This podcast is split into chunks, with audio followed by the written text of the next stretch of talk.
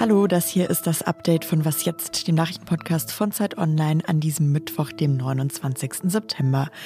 Ich bin Susanne Jahangard und hier gibt's heute einmal News zu den Gesprächen zwischen Grünen und FDP und wir schauen auf die neue AfD-Fraktion, die ist nämlich noch nationalistischer und radikaler als die bisherige. Der Redaktionsschluss für diesen Podcast ist 16 Uhr. Werbung Prime-Mitglieder hören Was jetzt bei Amazon Music ohne Werbung. Lade noch heute die Amazon Music App herunter. Wenn Sie heute Morgen was jetzt gehört haben, dann haben Sie es schon in den Nachrichten gehört. Gestern Abend gab es ein erstes Treffen von den Parteispitzen von Grünen und FDP und ein Selfie davon auf Instagram.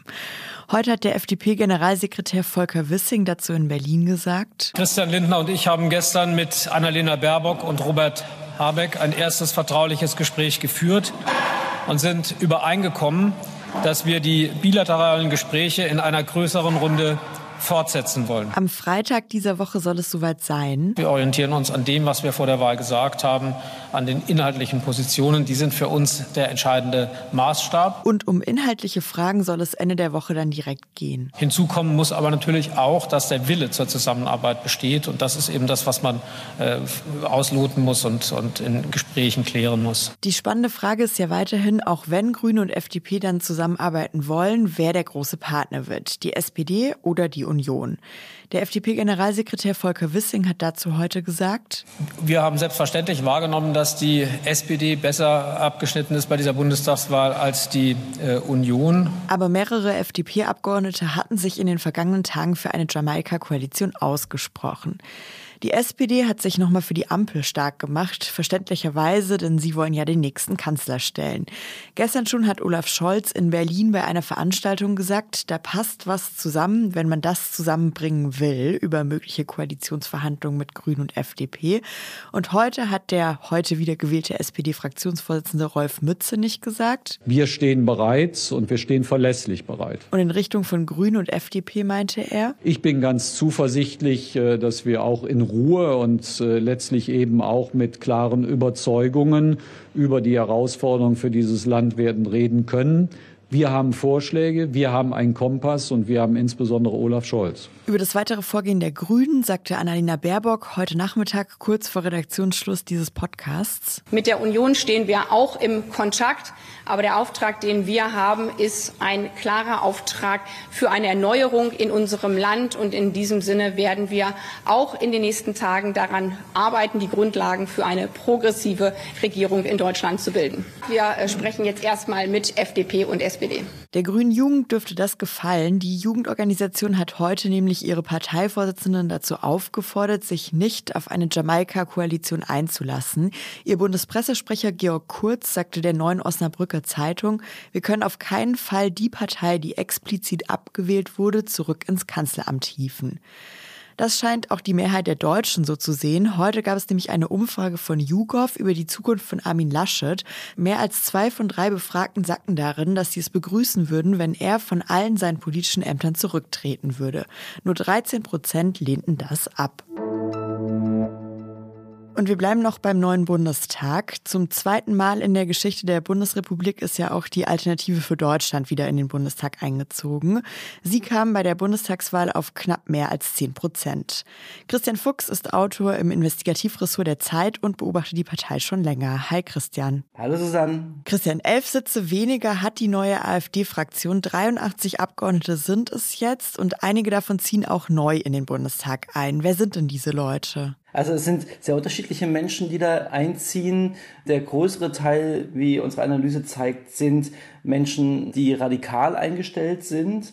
Das sind zum Beispiel der Rechtsanwalt Roger Beckkamp aus Nordrhein-Westfalen, der eine Nähe zur vom Verfassungsschutz beobachteten identitären Bewegung hat und zum Beispiel ein Stipendium ausgeschrieben hat für rechtsextreme AktivistInnen oder sein Kollege Matthias Helferich, auch aus Nordrhein-Westfalen, der von sich selber behauptet, er wäre das freundliche Gesicht des Nationalsozialismus und äh, sich gern auch mit Symbolen von Faschisten fotografieren lässt. Oder vielleicht noch als drittes Beispiel die Zahnärztin Christina Baum aus Baden-Württemberg, die bekannt geworden ist, dadurch, dass sie einen schrecklichen Mord in Kandel instrumentalisiert hat für ihre Verschwörungserzählungen der Umvolkung, also extreme rechte Positionen vertreten und die machen den Großteil der neuen AfD-Abgeordneten aus. Würdest du also sagen, die neue Fraktion ist nationalistischer, radikaler eingestellt als die bisherige? Das ist unbedingt so, schon allein dadurch, dass nur wenige von den Radikalen aus dem Bundestag rausgeflogen sind und sehr viele neue hinzugekommen sind und die Fraktion ja insgesamt kleiner ist. Dadurch ist dieser Anteil der Radikalen extrem gestiegen, was bedeutet, dass natürlich diese Leute um den völkischen Flügel der AfD jetzt sehr gestärkt sind und wir erwarten darum auch, dass sich diese Fraktion jetzt weiter nach rechts außen verschiebt und auch extremistischer wird als im letzten Bundestag. Wie funktioniert das denn eigentlich im Bundestag? Also kann ein Abgeordneter, eine Abgeordnete dort einfach rechtsradikale Ansichten äußern und Dinge sagen, die gegen das Grundgesetz verstoßen oder wird man dafür dann auch irgendwie sanktioniert? Ja, es gab solche Fälle ja schon in den letzten vier Jahren. Wir erinnern uns an Alice Weidel, die von alimentierten Messermännern gesprochen hat, zum Beispiel, da hat dann das Bundestagspräsidium die Möglichkeit zu sanktionieren und zum Beispiel auch das Rederecht zu entziehen. Aber die meisten Abgeordneten sind zu clever dafür. Was eher ihre Strategie ist, ist von jedem noch so entferntesten Thema auf ihr ein großes Thema zu kommen, nämlich die Migrationspolitik. Da geht es eine Debatte um den Klimawandel und dann kommt innerhalb von wenigen Minuten ein Abgeordneter auf Geflüchtete und dass ihr CO2-Fußabdruck doch viel größer ist in Europa, als wenn sie in Afrika bleiben würden. Und damit versuchen sie immer wieder ihre Narrative eben auch im Hohen Haus zu verbreiten und Ängste zu schüren und nutzen da den Bundestag auch als Bühne. Ja, vielen Dank, Christian, für die Analyse. Danke. Dass die Verwaltung so versagt, war selbst für Berliner Verhältnisse ungewöhnlich. Am Wahlsonntag, an dem in Berlin auch noch das Abgeordnetenhaus gewählt wurde und ein Volksentscheid stattfand, fehlten Stimmzettel und WahlhelferInnen. Manche Leute mussten Stunden darauf warten, wählen zu dürfen und deshalb durften manche dann auch noch nach 18 Uhr abstimmen, als schon die ersten Hochrechnungen bekannt waren. Weil in Berlin am Wahltag dann auch noch ein Marathon stattfand, konnten Wahlzettel auch nicht einfach durch die Stadt transportiert werden und dahin gebracht werden, wo sie fehlten. Ob die Wahlen angefochten werden, ist bisher noch unklar. Eine Konsequenz gab es aber nun heute. Die Landeswahlleiterin Petra Michaelis tritt zurück. Sie teilte mit, dass sie die Verantwortung für die Umstände der Wahldurchführung übernehme. Was noch? Freda Hewson, eine Kanadierin, lebt seit etwa zehn Jahren in einer Holzhütte im kanadischen Bundesstaat British Columbia. Auch ihre Vorfahren aus dem Volk der Wet'suwet-En haben in der Gegend gelebt. Freda Houston ist dort dann vor zehn Jahren hingezogen, weil sie verhindern will, dass eine Gaspipeline in dem Gebiet verlegt wird. Sie will damit das Land schützen und erhalten für die nachfolgenden Generationen.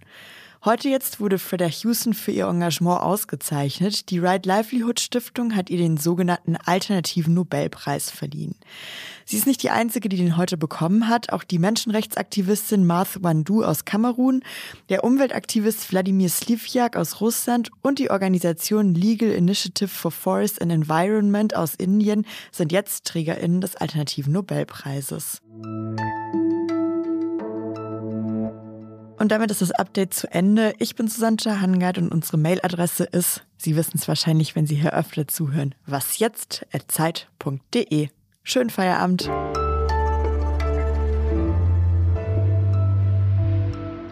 Sie wissen, ich mache keine Selfies. Mit mir werden ab und zu Selfies äh, gemacht und äh, wenn das notwendig ist, um andere davon zu überzeugen, belastbare Gespräche zu führen, dann soll es so sein.